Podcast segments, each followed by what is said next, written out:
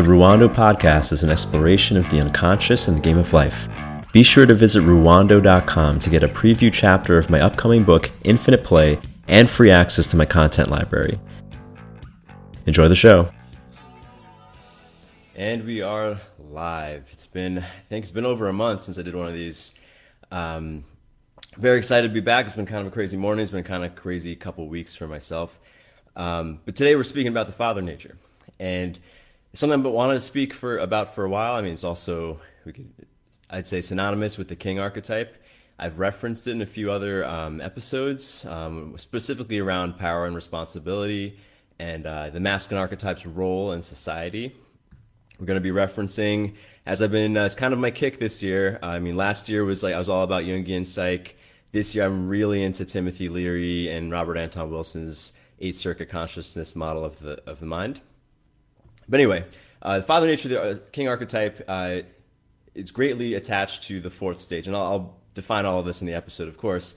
Um, but I think it's a thing that is particularly lacking in, I'd say, society, but also men's development in particular, or I should say, uh, individual men's development. I'm not talking about the industry necessarily, although I think it's lacking too. Um, I think there's certain forces, societal forces in recent generations, particularly with the internet, that have kind of stunted certain uh, growth um, for many men and even for women who also need to access their masculine archetype.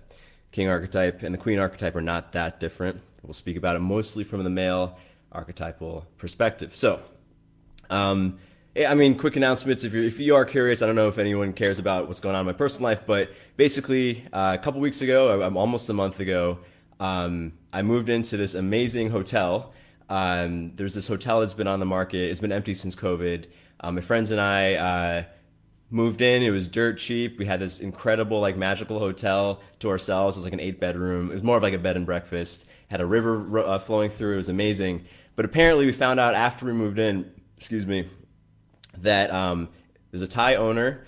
He rented it to a Chinese person to Airbnb. The Chinese person didn't make any money because because of COVID. There's no tourism, so he leased it to another Chinese person, He leased it to another Chinese person, who rented it to us for dirt cheap. The Thai owner had no idea. He shows up to his place one day, and, and we've moved in, and he got really upset that we moved around his hotel furniture to make it livable, and uh, that we're paying no rent. So I ended up getting evicted. I mean, evicted might be a harsh word. I ended up getting kicked out. Same thing. Um, about like a week into moving in. So uh, that's the main reason why I've rescheduled this episode so many times. I was supposed to do it, I think, three weeks ago or two weeks ago. Had to reschedule for moving in. Had to reschedule for moving out. But here I am in a new place. I kind of have this janky setup. You can see this. Uh, if you're watching the live stream or the video, there's a disassembled bed behind me because I just made a makeshift office this morning. Anyway, uh, last announcement. I mean, it's the only announcement. Um, back on the podcast, we have episode 92 with Harrison Schultz, Dr. Harrison Schultz, coming out on Thursday. This came up because um, with a lot of the political discussion uh, that I try to avoid, but I, you know, I like observing from a, a sociological perspective.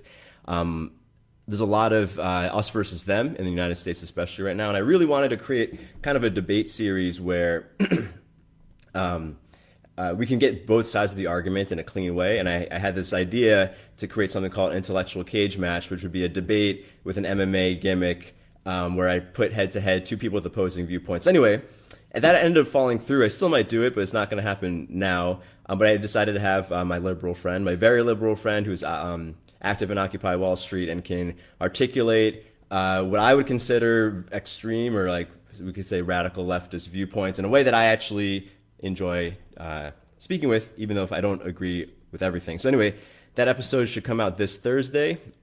And I guess the last bit, the masculine archetype class is still half off because with all this moving, um, my friend who's redoing my website is also uh, moving around with me, so she hasn't been able to finish it. So, uh, as I mentioned in many episodes ago, um, my course is half off because the website's going to change pretty soon. Anyway, so I was speaking about the father nature. Um, so, the father nature or the king archetype is a necessary stage in, um, I would say, specifically a man's development. Um, of course, we all have a masculine archetype within us, the testosterone driven set of characteristics. But the king archetype is a specific stage that activates a little bit later in life. Um, and by later, I don't mean like in old age, I mean during puberty. So, to reference um, the eight circuit model of consciousness, which I will be coming back to in this episode. In case you didn't catch the episode on Prometheus Rising, where I really dig into this stuff, um, Timothy Leary, who's uh, the Harvard professor who uh, was one of the first people to experiment with LSD. He was um, friends with uh, Ram Dass, Richard Alpert. Um, he had this this viewpoint. He was a psychology professor. He had this structure of um, evolution of consciousness within an individual that maps to evolution of consciousness within life, which which also you know ties into a lot of the episodes we've done on the Jungian um, progression, like Eric von Neumann's uh, Erich Neumann, excuse me, Erich Neumann's uh, thesis was the same. Um, so anyway, what, what, what this means for an individual man who's evolving or trying to become the best version of himself, uh, the most actualized version of himself, the king archetype is a stage that um, we have to go through. It's actually, you know, it's, it's supposed to it's supposed to activate in a sense during puberty for us to become complete individuals. Now, in the Prometheus Rising episode, I spoke about these first four uh, circuits of consciousness. They're, they're the four animal circuits that um, according to Leary and Robert Anton Wilson, uh, this is what every person in society has to some degree, even though most people operate on like the first circuit and the second circuit. People who are constantly anxious are usually in the first circuit, or uh, extreme. I mean, a lot of left-leaning politics is first circuit. A lot of right-leaning politics, which is like the toddler circuit, is second circuit. But we all have access to third circuit, which is language. The fourth circuit, which is our uh, socio-sexual roles. The king archetype and the father nature is an expression of this fourth circuit. Uh, for a man in a nuclear family or a man in a tribe, um, this this is you know th- that's what a king is to the tribe. A king is to the nation. He is the father figure for this greater family. Um, now, the reason why this, I'm bringing this up and it's so important, because I, I, even brought this up in the porn addiction episode, it's that uh, it's a necessary stage. These first four circuits even though they're the more animal circuits, quote unquote, and there's there's more to evolve consciousness wise beyond this. People who don't ever express this usually get stunted; they get trapped here. So. Um, a man who doesn't get to access his king archetype can't really move beyond it. Obviously, there's much more to human consciousness and human experience than um, than being a father, right? Not everyone has to be a father. I'm not saying that anyone should be, but the ability to be, the ability to preside or protect the realm or or you know be a king of your household or be a king within your own reality is critical for moving beyond it because if you don't uh, you'll get stuck and i think this is a, a, problem in in millennial and younger generations and i, I blame the internet and consumerism and consumerism heightened by the internet is that the internet is such a uh, has overloaded our, our third circuit which is our semantic circuit our language our information circuit um, which is also uh, um, is responsible for progress. Uh, so it's not a bad thing, but we've been so overloaded with this is that many men, I'd say men my age and younger, especially younger, are kind of stuck in third circuit consciousness and they never get to the pubescent circuit, which is where the king archetype and the father nature lives. So I'd actually say in some ways we've regressed. Leary and Wilson would often speak about how everyone in society has the fourth circuit and only like the particularly evolved get to uh, five through eight. Um, but I'd actually argue that we've, in, in some ways, because of the overloading of the Third Circuit, many men have gone haven't even reached their uh, fourth circuit. And you can see this in man children. And i've talked about this a lot with like the infantilization of um, post-internet young adults where we many of us feel like kids a lot of people and uh, act like children even into their 30s or 40s or even if they have children they still feel like a child.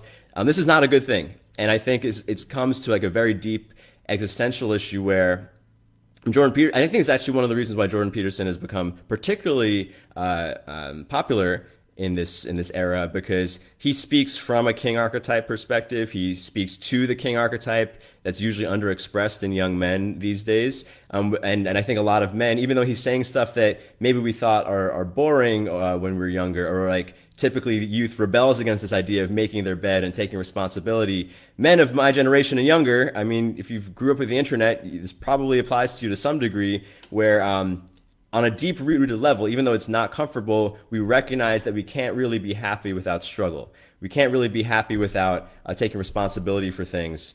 Um, it's not actually fun to be a child in, in your mind in your 30s or 40s or later, or even in your 20s.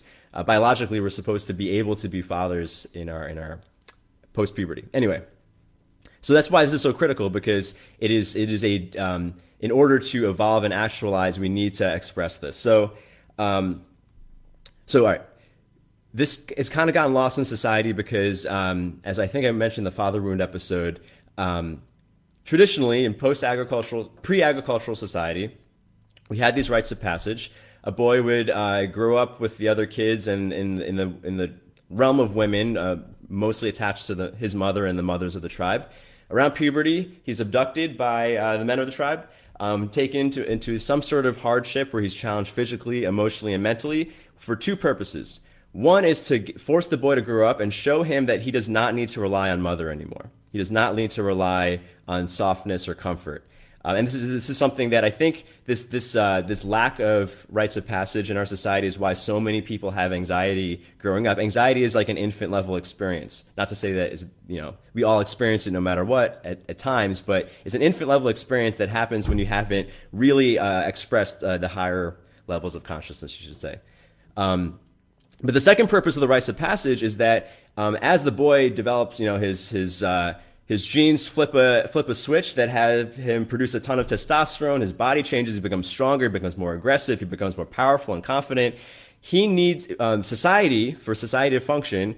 Uh, it's important that a super, a super physically strong and potentially aggressive individual, which is what a teenage boy is or a teenage young man is, um, he, we need to make sure that he doesn't use his powers to harm the tribe. Right? He doesn't go around raping and pillaging. Uh, the members of his tribe. So the uh, the rites of passage humbled the the young man, um, showed him that he does need the tribe, and he his his power, his purpose is to serve the tribe in some way. Like his ability to swing a hammer or an axe or chop trees or hunt things or kill things or or fight things is best used and is most fulfilling when in service to the tribe, in connection to the collective.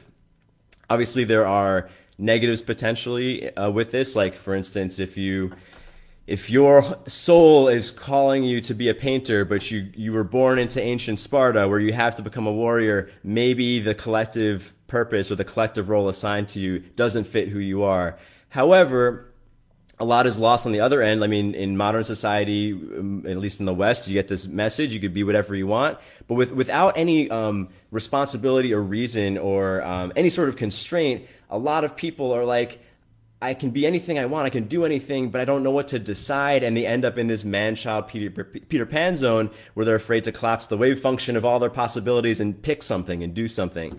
And, uh, you know, Jordan Peterson references this a lot. You kind of just have to pick something and stick with it. And that's kind of uh, where a lot of conservative conservative ethics come from. It's like, yes, you can be everything, but you can't be everything, so pick something.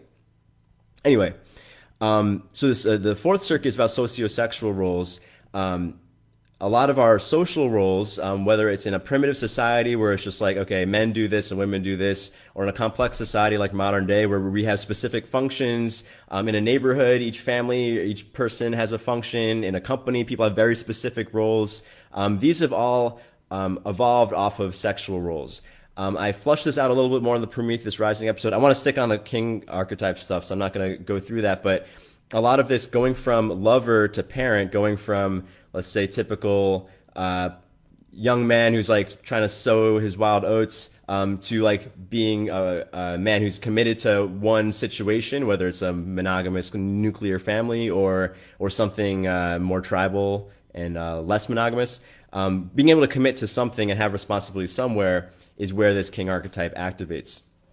And um, and yeah, I think this is this is the root of this crisis that a lot of men feel existentially when like you know a lot of guys I speak to now.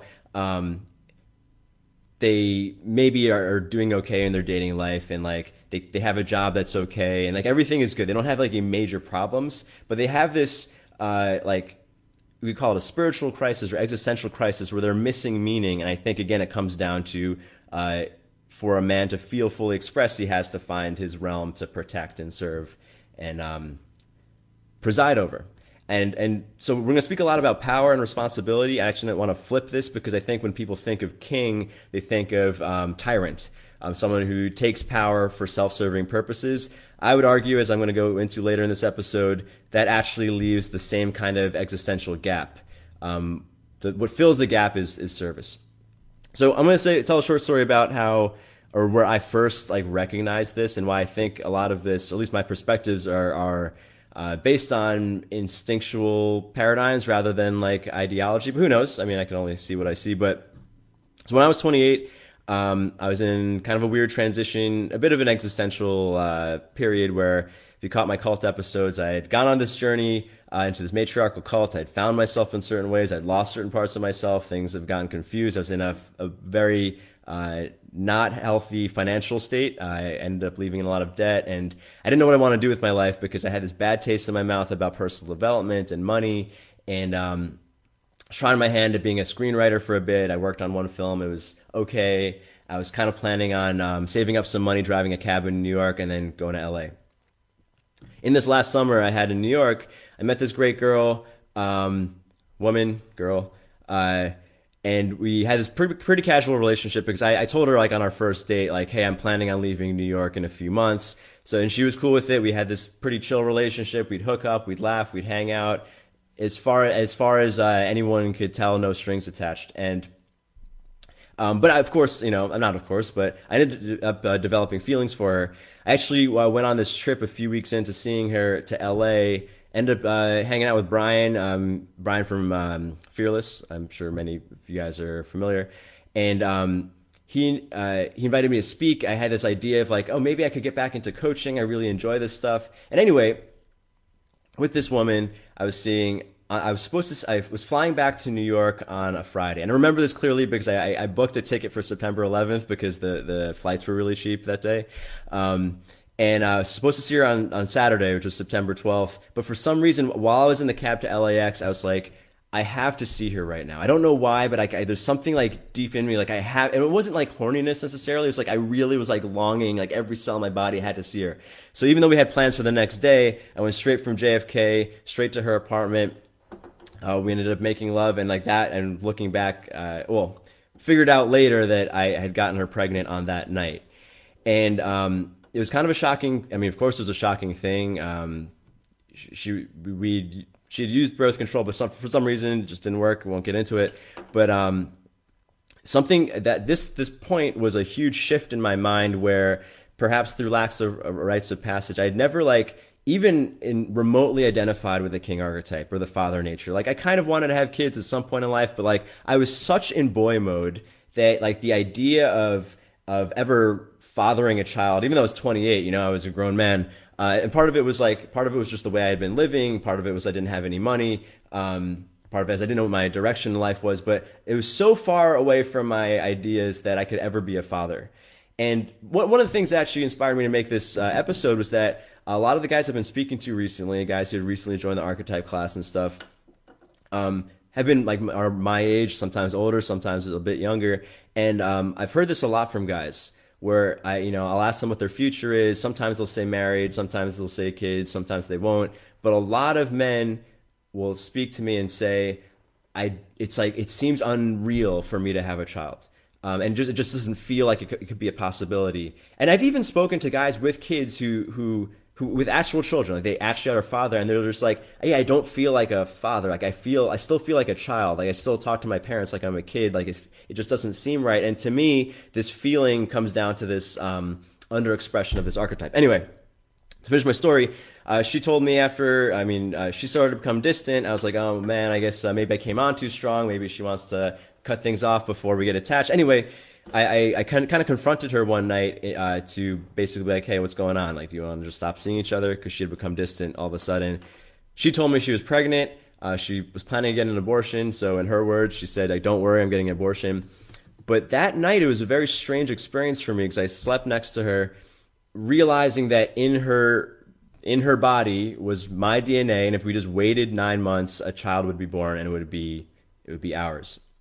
And I know, you know, I mean, I'm sure some of the many of the people listening to this probably have kids or you know and so like a lot of this this maybe seems obvious or maybe this, maybe this is what everyone experiences the first time they um, have a child or or maybe is a surprise pregnancy. I don't, i'm not saying this is a unique experience but it was a very strange experience. It was the first exper- time i've ever felt something like this where there was something beyond myself that was so important that i would organize my entire life around it. And i think that's one of the, the shifts from being a boy to being a man is that life stops becoming about you only um, so anyway uh, she decided to get the abortion. Um, and it really I was I was shocked at how much it ate me up inside. Part of it was that I really liked her. Part of it was like I recognized in that moment with the reality of like we could have a child together that uh, I did really want to have kids, and I you know I still want to have kids uh, when the time is right, the person is right. Um, and uh, you know, and I've, I grew up, you know, I've, I grew up in New York, so I'm I'm quite liberal in general. I've always been pro-choice. I've always thought if I ever get someone pregnant, especially by accident, uh, hopefully she'll get an abortion, and, and, that'll be that. But I never considered like the reality of ending a life. And it's not to say that I'm now pro-life or that people, you know, I still think people should be able to make the choices, especially the woman because she's carrying it. Um, but what, what shifted my perspective was that I realized like it doesn't matter when conception, when life happens, whether it's conception or birth, who cares? What what actually is the reality of it? If you if you drop uh, the terminology and uh, you know abstractions, is that if we just did nothing, this bundle of cells would turn into a human being, which would live an entire life story, which would have an entire um, set of experiences, highs and lows. They'd have an effect on me, on people in the world. They would do things, great things maybe, or terrible things. They would have an entire lifetime of experiences. And by having this abortion, this this being would never have those experiences. These experiences would never be had. And like that, that kind of like it it it it took this experience for me to have that perspective and and realize that. Um, yeah, I mean, this was like a very grave thing. This wasn't a casual thing. At least, you know, for me, it wasn't a casual thing. But she had the abortion anyway. Stopped seeing each other. I ended up uh, leaving New York and doing what I intended, which I am grateful for that, that this happened. I'm not saying it would have been good to have that child, but it definitely shifted something in that one, I was extremely embarrassed that I was not in a place that I could support a child. Like this was like a, it wasn't, it was more than an ego embarrassment of like, oh, I don't make enough money. It was like, this was like, man, I'm like, it, it felt like something beneath my uh, ideology where it felt like this instinctual like true natural thing like in terms of natural law like i was not i was not living up to where i was supposed to be in regards to nature in, in my relationship to nature and uh and it actually becoming an inflection point where because I never ever wanted to be in a uh, uh, situation again where I could not provide for a child, I started taking my work uh, uh, much more seriously. I mean, up to that point, I'd been pretty poor, living in New York, trying to make it as an artist or something like this. Uh, and it was always about like, can I make enough money for myself? But once I started shifting of can I make enough money? Can, can I be a person who could actually provide not only financially but emotionally, uh, securely? Um, you know, can I actually be a role model to a young human growing up? It shifted a lot of things for me, and I would say I grew up in those in those couple of months in a in a, a big way. I mean, my my business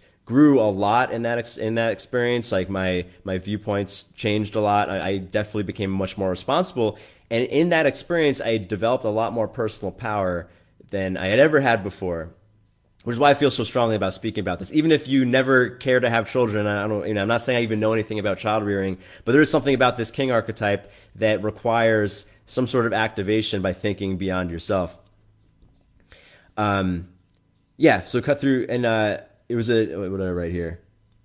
Yeah, and it needed a bigger reason than myself. And I and I would say, you know, this is true for a lot of people who are only thinking of themselves. I don't mean in a bad way. I mean if you're broke or if you're lonely or if you have some sort of other acute, you know, what we would call a pain point, you want to solve it. I mean, that's a great reason to start a hero's journey. It's like I, I want something for myself that I don't have. That's fine. But at some point, uh, and I see this in a lot of uh, men who've been working on themselves for a while. If you don't switch from I need this to fix myself to I, I want to do this for other people, you're always going to have this missing like this this hole in your in your uh, desire or your need um, or experiences. So, uh, let's see. Um, yeah. Anyway, I mean, uh, I know not everybody wants to have kids, but there's something in me that recognize, like, on a deep, like, on the most primal biological uh, sub ideology consciousness uh, level, nothing matters more than being able to provide for others. That's why we exist. We are social animals, and you know, I, I referenced this in the um, overcoming um, compulsive behavior and porn addiction episodes because a lot of those addictive behaviors come from this uh, perception of isolation, separation, of like I need enough for myself and it's me against the world, and that that that in, because it's such a terrifying and unfulfilling reality to live in people become very prone to doing things compulsively to like, com- like keep trying to fill this hole that can never be filled. Whereas the solution very often, and very often like porn addiction, especially, uh, causes an oxytocin deficiency, like a lack of connection in our bodies. Like we need more connection with other people, and it can be tracked by the hormone oxytocin being deficient. Doing things to raise your oxytocin usually takes away compulsive behavior, gives you more meaning, takes away the spiritual malady as referenced in um, like 12 step programs. All right, so I'm gonna we're gonna go into like three or four things that I feel help one um, activate this king archetype. Well, first thing to understand is that, again, I'm not an expert on parenting, but I sp- speak to a lot. I've spoken to many people intimately about their their childhoods and growing up, and um, it's my very strong opinion that the only thing that really matters in terms of becoming a, a quote unquote good parent or doing the best by your child is your own uh, emotional security. And uh, you know, we, in this father wound episode, I spoke about the father wound, which is like the shortcomings of your paternal upbringing that affect you uh, from the child's perspective, right? Like many men have a father wound where their father didn't fill in a gap. Like, what was that exactly? It was um, some sort of insecurity, something that needed some wound, perhaps that needed to be healed. And the father, he didn't deal with it. So whether he meant well or not, it affects the child. And you see this a lot in, in like um, whether a parent means well or not. Obviously, there's like complete deadbeat parents and I would argue that the deadbeatedness, the lack of caring, comes from them living in some sort of isolated reality where they don't care enough about their child, and that has them mistreat their child or be negligent or do anything uh, bad. But I'd say the other end of it, there are many people who are insecure, but they mean really well. I mean, this is kind of the root of nice guy syndrome. Like you mean to be good, but you're so insecure that comes out in ways that are not actually uh, beneficial to other people. Same thing. I mean, nice guy, the nice guy dad or the nice dad syndrome is a thing, or uh, you know, see this in, in both gender parents um, all the time um, where a parent means really well like they maybe they read all the the how to be a good parent books um, they do all these things they become super active I mean this is what a helicopter parent is they become very active in the child's life um, to the, but they're acting through their insecurities. Just like with nice guy syndrome they're acting through their insecurities so even though if they mean well do they think oh, i'm doing the best thing by my child by like making sure they're safe and it actually bleeds into the child's unconsciously and either the child becomes the same type of insecure, or they they act um, uh, in total opposite. Like you know, if you're if uh, you see like if your dad was a nice guy, sometimes you become a nice guy too. Or sometimes you see guys who are like super assholes. Like they're like you're like, why is this guy such a dick? Like why is he such a hard ass? And then you meet his father, or you hear about his father. You know, if I'm coaching him, I, he tells me about his dad. He's like, oh well, that's why because his dad was so soft. In order to compensate for that, he had to become a huge dick. You see the opposite as well. Like uh, a lot of nice guys, uh, their fathers were were jerks. They their father was an insecure person. He his he expressed his insecurity by beating a, beating the mom or something. So the son grows up and like, well, I'm never gonna ever do anything hostile to anyone. Um, so they become this super nice guy um, who is still acting through the same insecurity but in the opposite way. So the first thing, and I think this is true for every kind of social interaction, in order to healthily uh, express the king archetype. Uh, one must deal with their insecurities. And you know, there's um, the thing is important. It's like it's not really about intention. It's about whether or not you've actually dealt with the behavior that, or the root of the behavior that's causing this this negative experience in others. And you know, um, yeah, I spoke about anxiety passing on, and um, I would say the someone asked me recently. Someone I was coaching in the archetype class recently asked me like how how like what what are like the principles of overcoming social anxiety because he was dealing with that and one of the things I told him was to develop competence in something you like. Um, this is one of the you know, and we're going to talk about the warrior archetype in a second and how it relates, but that's that's the root of the warrior archetype. Like you're really good at something. You know, in pre-agricultural societies, it might have been like every man had to be good at hunting, or they had to be good at putting up tents or whatever. Um, but when you develop true confidence in something, you always have that to, to fall back on of like, well, I'm, I'm really useful. And it's not about being good at something like, oh, I'm better at everybody. It's like, I'm really useful to people. I've done this thing, you know, whether it's building something or making something or helping people. Like I'm, I found this way where I, it's, I'm not, it's more, it's more than just my intention. It's great to have good intentions to help people, but the real security comes from I've actually developed this competency in a way that I know I'm bringing value to people and you know this is uh, I think a big root of imposter syndrome as well, where where people doubt their competence.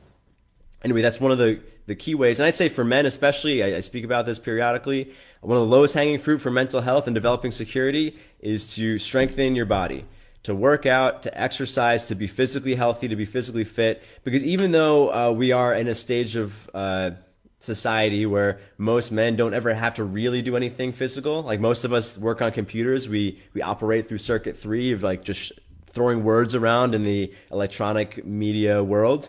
Um, our, our instincts haven't don't know what the internet is. Like our our animal consciousness doesn't know what all this stuff is.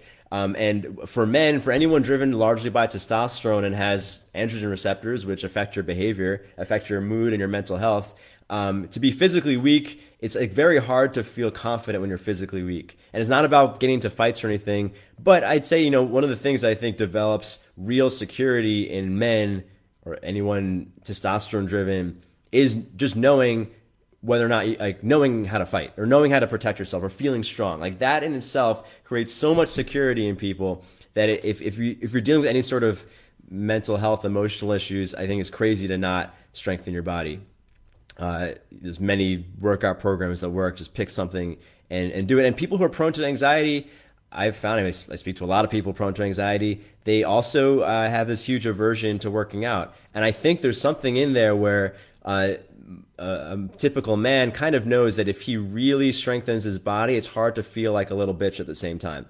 Um, and not not always the case. Not to say that you know meatheads are enlightened or anything, but I think that's very true. But the, the next principle with the king archetype is that before one can really fulfill or step into the king archetype, uh, it's important to have adventures. It's important to to um, uh, to experience the warrior archetype and not to say that you know I, I mean I don't always speak about uh, Gillette and Moore's King Warrior Magician Lover set. I think I mean it's not a bad perspective. I think it's uh, a little simplistic when it comes to archetypes, but um, the warrior archetype comes before the king archetype. Uh, you know we can see that in you know mythologies or stories. The warrior kings were a warrior first, and then they become a king. If you look at Game of Thrones, Robert Baratheon was a, a hero on the battlefield, and that's how he became king. And that's how he got the respect, and that's how traditionally throughout history, people have chosen their kings on, on, on a badass person who's done a lot, who's accomplished a lot, and now we trust him because he's accomplished a lot for someone to step into a king role, whether it's a leadership position, a company, management, or uh, or head of a household, or being a parent, but he's never actually experienced the warrior archetype in the sense that he's never developed competence in something that matters and gone on adventures and, and gotten to know the world, he's always going to feel insecure in his king role, even if it's given to him. Even if, I mean, you see a lot of people who find meaning in their life by having children. Like they're like, oh, well, if someone is dependent on me, obviously I have, I have meaning in my life. and it's a very dangerous thing to do for your children.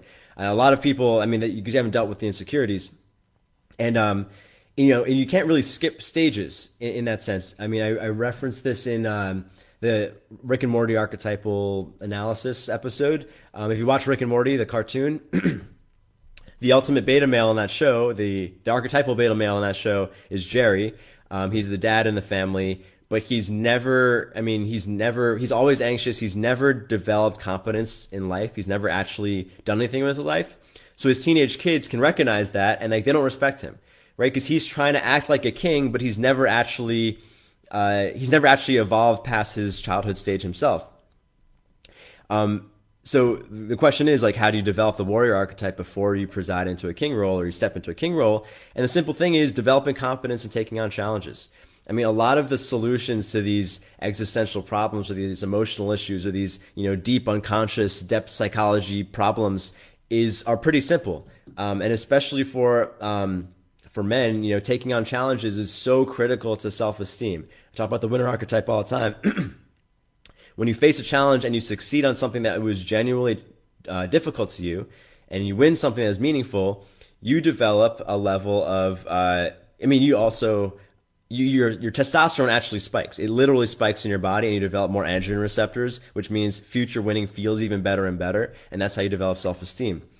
Um, and it's and it's critical. You know, Zan Perrion talks about this a lot, and how uh, young men, and this is more the lover archetype, but young men have almost all young men and many women too have this urge to explore the world to, to know the world beyond your village i mean this is this is the hero's journey in physical action right uh, Zan talks about this and like how what young men did, uh, you know, hundreds of years ago, is that they would uh, get a job on a ship, and that ship would take them around the world and get to know the world. Like there's this uh, thirst uh, to know experiences. Actually, I was speaking about this uh, recently with the same guy um, about social anxiety. Um, he's basically never left his small town. I hear this from a lot of guys who like are the only um, intellectually stimulated person in their small town. Uh, you know, they're just in a like, they're in this social group, or their family is like they're only into watching football or talking about the news, or like you know they want to. They, and they feel incompetent. This guy in particular, he felt um, incompetent. He felt less than because he could not live up to the social norm of his collective reference group, right? Uh, they wanted to shoot the shit and talk about small talk, and he's just like he's not a small talk guy. He's a deep thinking guy. For as long as he stays in that environment, he will always feel like the wrong shaped peg for the hole. Um, and I, you know, I recommend to this to a lot of people: change your environment. It's like it's so critical to know the world because even if you choose to come back to your small town or come back to your old reference group, or hopefully you know return to your family and be a good member of that group, be the prodigal son, you have to go out and know the world, right? If you've never left, and this is this is like the root of the the parable of the, prodigal son, the son who left and chooses to come back is rewarded more than the son who stays because uh, he actually knows what he's coming back into. Like he's he, he knows the other side. I mean, this is why is why I believe like the Amish have the Rumspringa, uh, where um, I, I, mean teenagers are uh, recommended to spend a year out in the world and experience the world, so that when they come back to Amish society, they're doing it of their own volition. They're not there because they're they're forced to be or, or oppressed. They're they're choosing like, oh, this actually is better for me, and um, it's critical for being secure in your king archetype uh, in a in a father experience in a father role or a leader role um, to to know that because it, it's it's what you lean on when you're facing a new challenge. Like being a leader, being a parent is a different set of challenges than being a solo individual trying to make it in the world. But what gives uh, a man uh, security when he's dealing these new challenges of raising a young person is knowing that he's done all this other stuff. Um, you know, winning pre, uh, pre, um, success breeds success on a molecular level is uh, Dr. Charles Ryan's line uh, regarding the winner effect. Like the more stuff you've done and more challenges you faced, the more you're you're actually more hormon- hormonally healthy. All right. Uh, third point on this is uh, on developing the king archetype is understanding that the collective purpose of the king, and the reason why we call this expression of masculinity king archetype is like is that uh, actual kings of actual kingdoms would have to provide, protect, and direct right? That's that's what the king role does, right? That's what a king does or a leader does. Uh, maybe not, you know, we don't think of protection anymore, but traditionally the reason, you know, societies have banded together for security purposes, and you know, a group of 200 people in a clan, or even 50 or 10 people, or a thousand people, or tens of thousands of people, they need a head, right? You can't have, you know, um, egalitarian society is a great concept, but 200 i mean more than six people are going to have a really hard time making a collective decision. It's actually better if one person uh, takes the role of like okay i'm, I'm going to be the head of this superorganism. I'm going to be the head of this this entire body. Um, hopefully the body entrusts the head to make the decisions and he's going to make the decisions. So uh, we'll talk about each piece uh, the provide protect and guide or direct. Um, the something that's so critical in accessing the king archetype in yourself is being able to be decisive it's a very hard thing in the, com- uh, in the modern era where very few of us, I mean, with technology and the amount of um, access to things, we all have Amazon Prime or Netflix and stuff. We have like Spotify, we have unlimited choices for so many things that in the past would be constrained by materials, right? We can do so many things. There's like unlimited things to do with your time every moment of the day. If you don't make active decisions, this part of you is going to atrophy. And a lot of people's anxiety comes from the fact of like, there's too many things to do. I don't know what to do with my life. There's too many options. There's too many places to live. It's a beautiful thing, right? It's a, it's a, we live in a third circuit uh, playland right now where like we're not constrained by physical reality. We can like almost anything we can think we can do to some degree through the internet, if only through simulation. This is great in many ways. It's very damaging uh, in, in or um, limiting, I should say, in the sense that the king archetype, this third, this fourth circuit, which you know we need to pass to leave the third circuit, or I should uh, say, uh, not depend on the third circuit and move into higher levels of consciousness and in higher levels of effectiveness as human beings, um, is is learning to be decisive and collapsing the wave function. A lot of anxiety in young men, a lot of anxiety in people is like, I don't know what to do with my life. There's too many options, right? Uh, hundreds of years ago, you wouldn't have that many options. Maybe you have two options. Maybe you only have one option. So you just have to do that thing. Um, there's an argument, and I, I, kind of believe it now, where um, traditional arranged marriages actually are happier and healthier than chosen marriages. A lot of times we think of this, especially in the West, we look at like Indian culture where they still, you know, some people still do arranged marriages and like, oh well, uh, they don't get divorced because they they have to be together. They don't actually love each other. How could two people randomly assigned to each other uh, love each other? I mean, they're not really randomly assigned in Indian culture, but like, how could two people who don't really know each other love each other? And I think there is something to when you take divorce as a possibility off the table and like it's either get along with your spouse or don't, it kind of forces someone to open up. And this is something that is taught in, in Neo Tantra a lot, whereas like you're training yourself to no matter what, you're, you're closing the door to disconnection. So you have to learn how to connect. You have to learn how to love the other person. And I do believe, you know, I don't think that people should, you know, randomly pick their mates or anything, but um, if, if both parties, whoever they are, if they are fully committed to, we're going to figure out how to love each other, they usually do. Same thing with like, you know, collapsing the, the infinite possibilities in your life. If you make an active decision if like, I'm not sure. I mean, of course, there's many permutations of reality, and like I, I get stuck on this too because I want to experience everything in this lifetime. Um, not possible. I mean, in fact, I would I look at the periods of my life where things actually progressed in a good way very quickly. It came from being willing to cut off other possibilities and stick to one. I mean, the word decide. I mean, the word uh, if you break down the word decide, there's the suffix side, as in like suicide or homicide. Side means kill. It's like when you decide something, you're killing off the other possibilities and sticking with this one by making decisions, you are uh, heightening or strengthening this ability to express the king archetype in yourself, the father nature. Because imagine being a head of a nation and you, you just won't make a decision of where to go, or like a traveling band of nomads, or like you're, you're head of a family and you won't decide what what the family's going to eat, right? And it's been entrusted to you. Like the kids aren't going to decide. Your kids are going to starve if you can't make a decision. Like this is so critical uh, for your function in the world. And you think about bigger decisions of like guiding the group and um, you know Moses through the to find the promised land. All this stuff is, is king archetype stuff of having to make decisions uh, for the group, um, hopefully for the well-being of the group. so that's the direct piece or the guiding piece. Uh, there's the providing piece, which uh, you know, for me in the story I just told, like the expression of the king archetype, and I think this is the expression of the father nature in most people comes a lot of times um, gets tied up around money, and uh, you know, I don't think this is a hard and fast rule, but in periods of my life where I had a lot of conflict with my actual father, where I was like really like having to get hit with the father wound in myself, my own father wound, um, my my ability to earn income was also very stunted. Like there is something around uh, your parental, the the or I should say the paternal or the masculine side of your upbringing does seem to map to a lot of people into uh, earning ability. Even if you know, I mean, perhaps your mother wore the pants in the house and like she was actually the the more of the father archetype to you there is something about um, testosterone being the providing uh, molecule, the providing hormone, and um, taking responsibility. And like I'd say, the thing that helped me because like when I when I went through this abortion experience, there was like my earnings went up really high.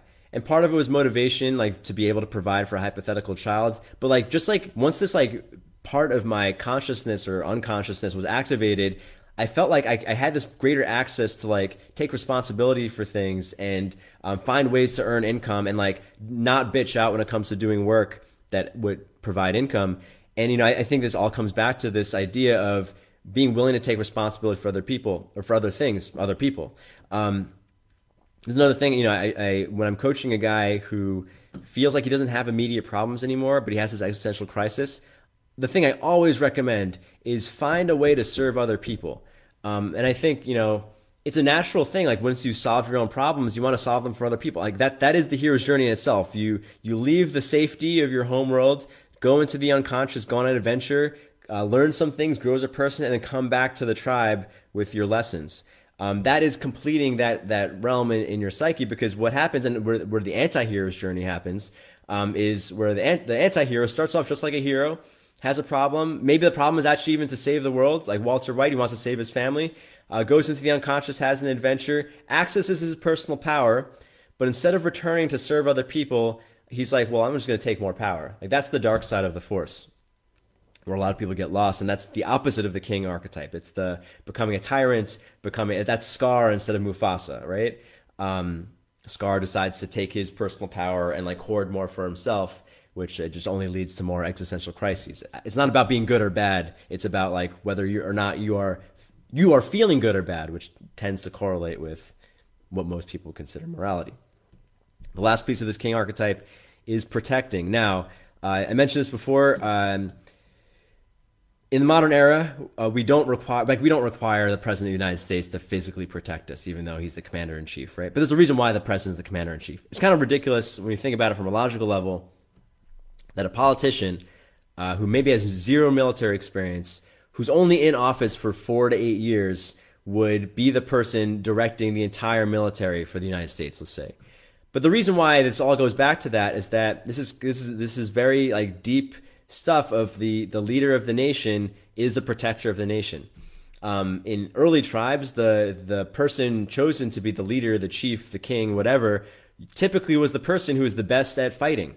Why? Because this person, uh, you know, was responsible for protecting the group. Like he had to like be aware of what's going on in the entire group. He had to be the head of the organism because by being the head of the organism, he can keep keep all the sheep in line and make sure that you know the perimeters are safe and um, make decisions for the group to contribute to their survival and uh, thrival, thriving, thrival. I don't know if that's the word.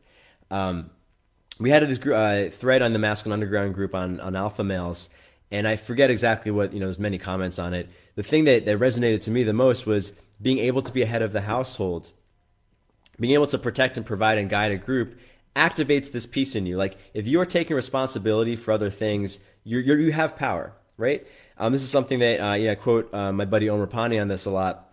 A lot of people say um, with uh, with great power comes great responsibility. That's kind of like the moralistic stance. But he says if you want to have more personal power, take more responsibility. If you take responsibility for bigger and bigger things, you will naturally have personal power because like what is power but other than other than the ability to influence circumstances. If you take responsibility for your life, you now have power over your life. That's the whole Jordan Peterson gem about making your bed. Um, if you take responsibility for the well-being of people on your team, whether or not you're the official leader, right? You take responsibility for the well-being of your friends, your roommates, your your your your uh, employees, your boss, your uh, your loved one, your significant other, your children. Hopefully, you do take responsibility for their safety and well-being. You will develop power in yourself, and that's how you get out of this idea that I'm this like boy who can only feed himself at best, or depend on other people to becoming a man or the father nature where like it's not about me anymore. It's about uh, making sure that everyone in my care is okay. Um, and you know uh, i talk about this in the archetype class when we speak about dominance or consensual dominance. Um, i think a lot of people have this aversion to power uh, this aversion to responsibility. And I think you know people can uh, justify as like, oh, you know, there's, there's, all this like unconsensual domination. Of course, unconsensual domination is terrible. Um, you shouldn't force. I mean, that's what a tyrant is. That's not what a king. You know, when we talk about king archetype, we're not talking about tyranny. Um, uh, but you're actually giving people, you're doing people a service when you help uh, direct them and take responsibility. This comes up a lot in masculine, feminine, sexually polarized relationships where when someone is in their feminine, man or woman, when they're in their more oxytocin, serotonin driven mode, they don't want to have to make decisions. If you t- step into the masculine archetype, into the king nature, the father nature, and make decisions for people and make sure you're, you're the one looking out for their well being, they get to relax. It's a gift you give your children. It's a gift you give your girlfriend or your, or your wife if she's in that mode and she wants it. And the thing that I want everyone to understand um, is that uh, when you are actually responsible, like when you're taking responsibility, but you're actually, you know, people people can count on you to guide them well, to protect them well, to provide well. They actually want to give you more responsibility because you're giving them a gift by serving them in a way where they don't have to worry about what's on the outside. You know, um, I, saw, I spoke about this a lot in my cult episode. One of the one of the most like soul nourishing things about being in the cult, even though there's a lot of negative things, like one of the things that was really lovely and allowed like a lot of like my childhood wounds to heal in that environment was the fact that I was in such a safe container where anything goes that I didn't have to worry about the outside. I didn't have to worry about money. I didn't have to worry about purpose. I didn't have to worry about social ostracization. All of those external things were taken cared for. So I could really go inward and see what was best for myself because I knew that I was safe. I mean, part of it was an illusion, part of it was artificial, but I had that perception which did the same trick. And um, yeah, you know, I, I spoke about the making your bed thing. A lot of people, a lot of guys who feel beta or they feel like sheep, um, they don't even take responsibility for their own lives. So how could they possibly take responsibility for other, another's life? And that, that's like goes back down to if someone feels like, oh, I can't possibly be a parent. That seems ridiculous to be a parent. I'd say it comes down to that. Like, like, well, first take responsibility for everything that's given to you, which is should be your own life. You know, stop relying on other people. Um, you know, get out of your mom's basement, do something that you don't have to rely on other people, stop being a dependent, and then allow people to slowly depend on you in different ways, and you will feel that um, you'll feel like your backbone develops. Uh, and I'll end with this idea. Well, one thing from um, I interviewed Lieutenant Colonel Dave Grossman, who wrote the book on killing. It's a very influential book in my life. Um, and he has this idea of like there's three kinds of people in society. There's the sheep, sheep are sheep. They go along with things. They, they don't really take responsibility or they, they, they need to be guided and they don't they can't protect themselves. Because there's some people in the world who are wolves. The wolves take advantage of the sheep. They eat the sheep. They terrorize the sheep. Um, but then there are the sheep dogs, and the sheep dogs protect the sheep. The sheep dogs are as badass. They're as capable of violence, and they have the same strength of the wolf, but different than the wolf. Instead of using it for selfish motivation, they use it to protect the sheep from the from the wolves. And, uh, and this is, comes down to like the same idea that we're talking about here. The sheepdogs are the king or the fathers who are who are, have developed the strength and capacity for dealing with the world in a way that they can fight off the the the wolves, which are the vandals, which are the the tyrants, which are which is Scar and the Lion King, the the ones who developed personal power but for selfish gain. To it's, it's misplaced power essentially, um, and uh, they can protect all the the people who are sheep because they haven't expressed themselves, or they're literal children, or they're in a role in the in the collective, whether it's a family or tribe or team, where they're not the ones looking on the outside. Um, and the, the very last thing I'll say is um, for someone, you know, I, I I've mostly been speaking with certain people in mind, um, certain men, perhaps young men, who feel like they can't they can't access the king part like maybe maybe they've gotten good at dating and they can access the lover, and maybe they've experienced some levels of competency and they can access the warrior in their life. Like they can, but they have this crisis. Or people who like are even uh, beneath that, where they, they view themselves as like a beta male, or they're low status, or they don't get respect. You know, all of this comes down to what we're classifying as the king archetype, and um, no matter what level, like, you know, some of this may seem like very, you know, obvious or some of it might seem beyond you or everyone's at a different level. Uh, always take care, deal with what is within your realm of control. I mean, something I talk about with social anxiety, like if going up to a, an attractive stranger and speaking you know you, you just don't have control. Like your body shuts down you start blinking you start stuttering uh, your legs start shaking. Or i mean you see this a lot when people um, try public speaking. You know they get really uncomfortable. They you know they start stuttering. They they, they spaz out. They, they can't control their body. Okay maybe that's beyond your realm of control. Don't uh, don't get hard on yourself for you know uh, for whatever happened there. Or you know a lot of guys you know because of my arousal control program a lot of guys uh, you know they reach out to me not knowing how to deal with well, I, I, I, keep coming too soon and I feel shitty. Like, don't feel shitty. Like, let's, let's just assume that for right now, that's beyond your realm of control, right? Because the, the idea behind the king archetype is that there is a realm you preside over. Maybe that realm is just like you and your life and your, your bedroom. Like, that is your realm and that's it. Take care of everything you can control with that realm. So go back to the social anxiety thing. Like, okay, maybe you can't you, for, you just can't make yourself make eye contact with someone who's attractive or confident or intimidating. But you can. You, there's a realm of control where you actually can control like whether or not you leave the house, whether or not you walk up to someone and try to speak to them. Like that's within your realm of control. Just do that. If you max that out, eventually your realm of control will get a little bigger. Right? Um, I was uh, I've been coaching a guy who has a lot of social anxiety. Uh, approaching a woman and speaking to her is a little too hard. Maybe your realm of control is getting out of the house and saying hi to people. and that's like a fearless exercise. Um, there's something within what you can control and do all of that because eventually your realm will get bigger and bigger and bigger. And if you want to keep growing, make sure you're pushing the edges of that realm. Maybe it starts with you know, taking care of your bedroom or taking care of your personal finances or, or uh, showing up to work today um, or, or um, do I mean maybe you have like a, an emotional pattern because of past things where you always get angry in situations with your girlfriend like it just it's like you go unconscious and you can't control it. There is something you can control before that point. Do everything you can up until that point where you lose control. Eventually it'll get bigger and it'll get bigger and get bigger. And as you take more responsibility for things you take things on yourself as opposed to blaming the outside you become less dependent on the outside. And people can depend on you. And the root of all of this is uh, to become a fully self actualized, happy individual, you have to be able to express this archetype as well, among others.